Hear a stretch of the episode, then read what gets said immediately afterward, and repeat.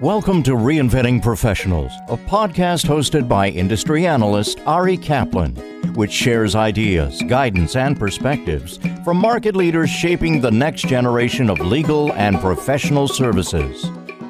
This is Ari Kaplan, and I'm speaking today with Bonnie Beuth, the Information Systems Trainer for Ford Harrison, and Rachel Baden, the Global Technology Training Manager at Squire Patton Boggs, who are two of the founding members of the Legal Technology Core Competency Certification Coalition, the LTC4, which is a nonprofit consortium of law firms, corporate legal departments, law schools, and attorneys from around the world that have established industry standard core competencies for legal technology. It is celebrating its 10th anniversary. Bonnie, Rachel, how are you?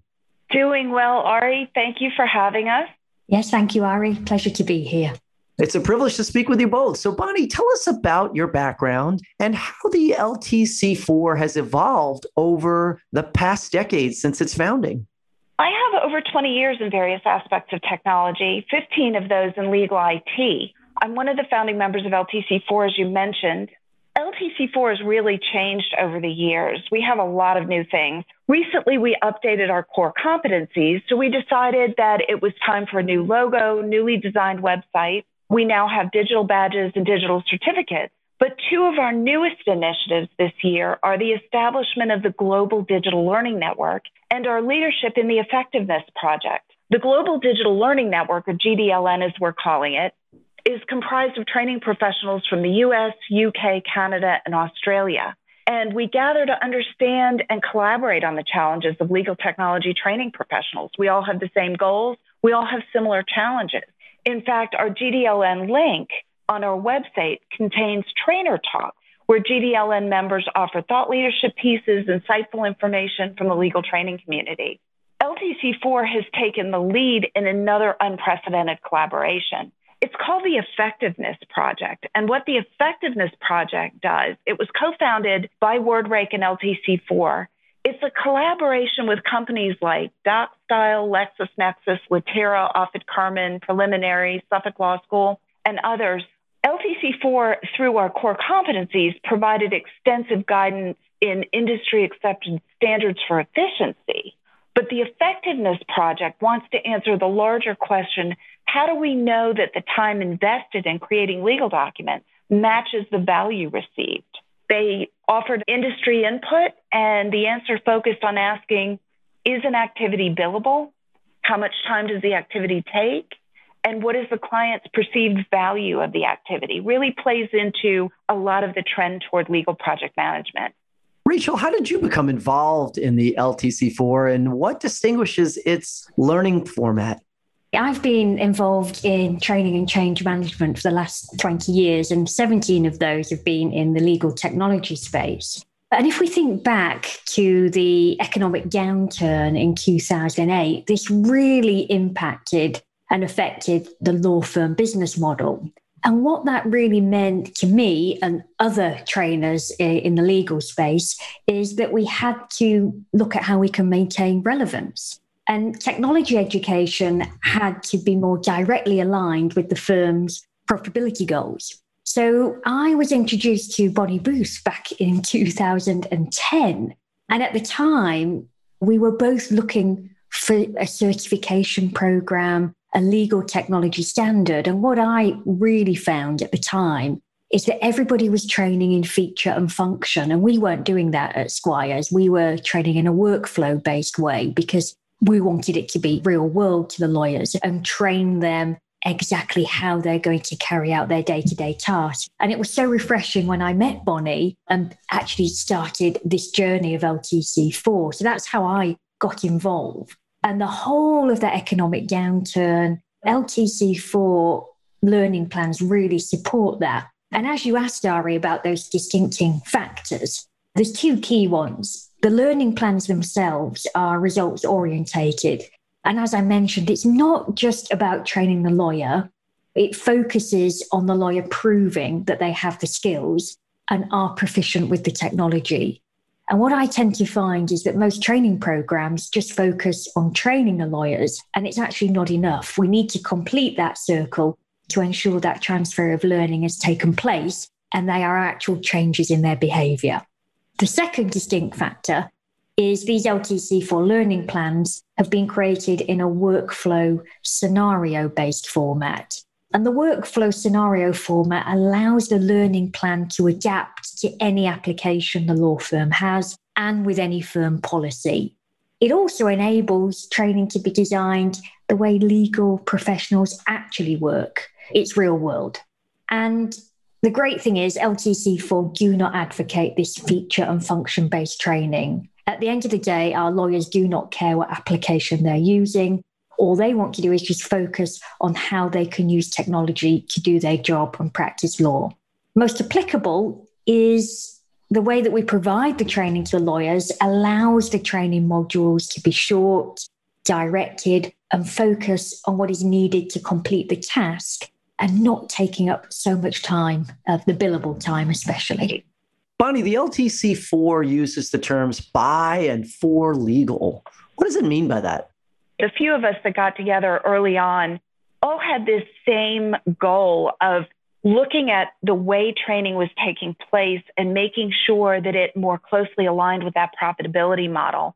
The features and functions approach wasn't working. And so by and for legal really means that instead of coming from a training vendor or from an external source, it came from within the legal industry, a collaboration at that time, which was completely unprecedented, of IT professionals, training managers, and there were a few attorneys that joined us as well. And we created something that was what the industry itself needed. Rachel, are the core competency learning plans reviewed and updated? they are. You can imagine the fast paced life in a law firm. We need to make sure that LTC4 is on point and relevant. And actually, during late 28, 2019, we did start a project to review all of the LTC4 competencies to bring them up to date with current working practices, just making sure those workflows really were still real world and what our lawyers were doing. This was a huge logistical task. It involved groups of people from various law firms and also in different geographical places, locations spread around the world. And what that meant is the review of the competencies remained balanced and it's not actually just geared to one part of the world. You know, we're looking a full blown global approach. And that group met many times over many months and they looked at every workflow, every skill and said, is this still relevant? Asking all the key people from the law firms and looking those working practices. And once that work had been done, then that group were in a position to actually then take it to the next stage where another group of people vetted that first round of work. And that was really important so that the competencies did remain objective and not just geared to one part of the world or one law firm. It was our industry standard. And the result of all that hard work saw the launch of the new 2020 versions. And as you can imagine, they were launched last year in 2020. Bonnie, how did the ABA's updates to the comments to Rule 1.1 on lawyer technological competency impact the LTC4's approach? When we were meeting to create those first core competencies, completely unbeknownst to LTC4, the American Bar Association was meeting to evaluate how does technology affect an attorney's duty of competence. And as I'm sure you're familiar, comment 8 to rule point 1, 1.1 provides the following. It says to maintain the requisite knowledge and skill, lawyers should keep abreast of changes in the law and its practice, including the benefits and risks associated with relevant technology. And since then, 38 states have amended their rules of ethical conduct to include technological competence as a fundamental ethical duty. This plays into LTC4 because our core competencies speak to what those core technological competencies should be, exactly what that efficiency is and that knowledge of technology. And it's interesting, internationally, this has been adopted from many law societies of Ontario's guidelines have updated to include a reasonable understanding of technologies used in practice, Australia specifically cites the US requirement as their own. And the UK, even though they do continuing education requirements a little bit differently, they have similar requirements to keep technology knowledge and skills up to date. In other words, across the world, to provide competent representation to their clients, lawyers need to understand basic features of the relevant technology affecting the legal industry. And the LTC4 core competencies speak to this. In fact, there are a number of US firms, including my own, who have required CLE accreditation for our LTC4 based technology training. Rachel, how does the LTC4 distinguish its certification? Well, you know, we distinguish it, Ari, as the industry standard, recognized as that standard as providing legal technology efficiency. And there's a couple of reasons why this is. One, as we've mentioned already, and Bonnie said, it's being created in the industry itself. It's for legal, it's by legal. And secondly, our competencies are not motivated by profit. The LTC4 goal is to continually define and update the global standard. We need to be keeping abreast of changes in technology and how this directly impacts how the lawyers day to day work. And it's always about remaining relevant. That's the key thing. This is Ari Kaplan speaking with Bonnie Beuth, the information systems trainer for Ford Harrison, and Rachel Baden, the global technology training manager at Squire Patton Boggs, who are two of the founding members of the Legal Technology Core Competency Certification Coalition. Bonnie, Rachel, thank you so very much. Thank you. Thank you, Ari. Really appreciate being here today. Thank you for listening to the Reinventing Professionals podcast. Visit reinventingprofessionals.com or arikaplanadvisors.com to learn more.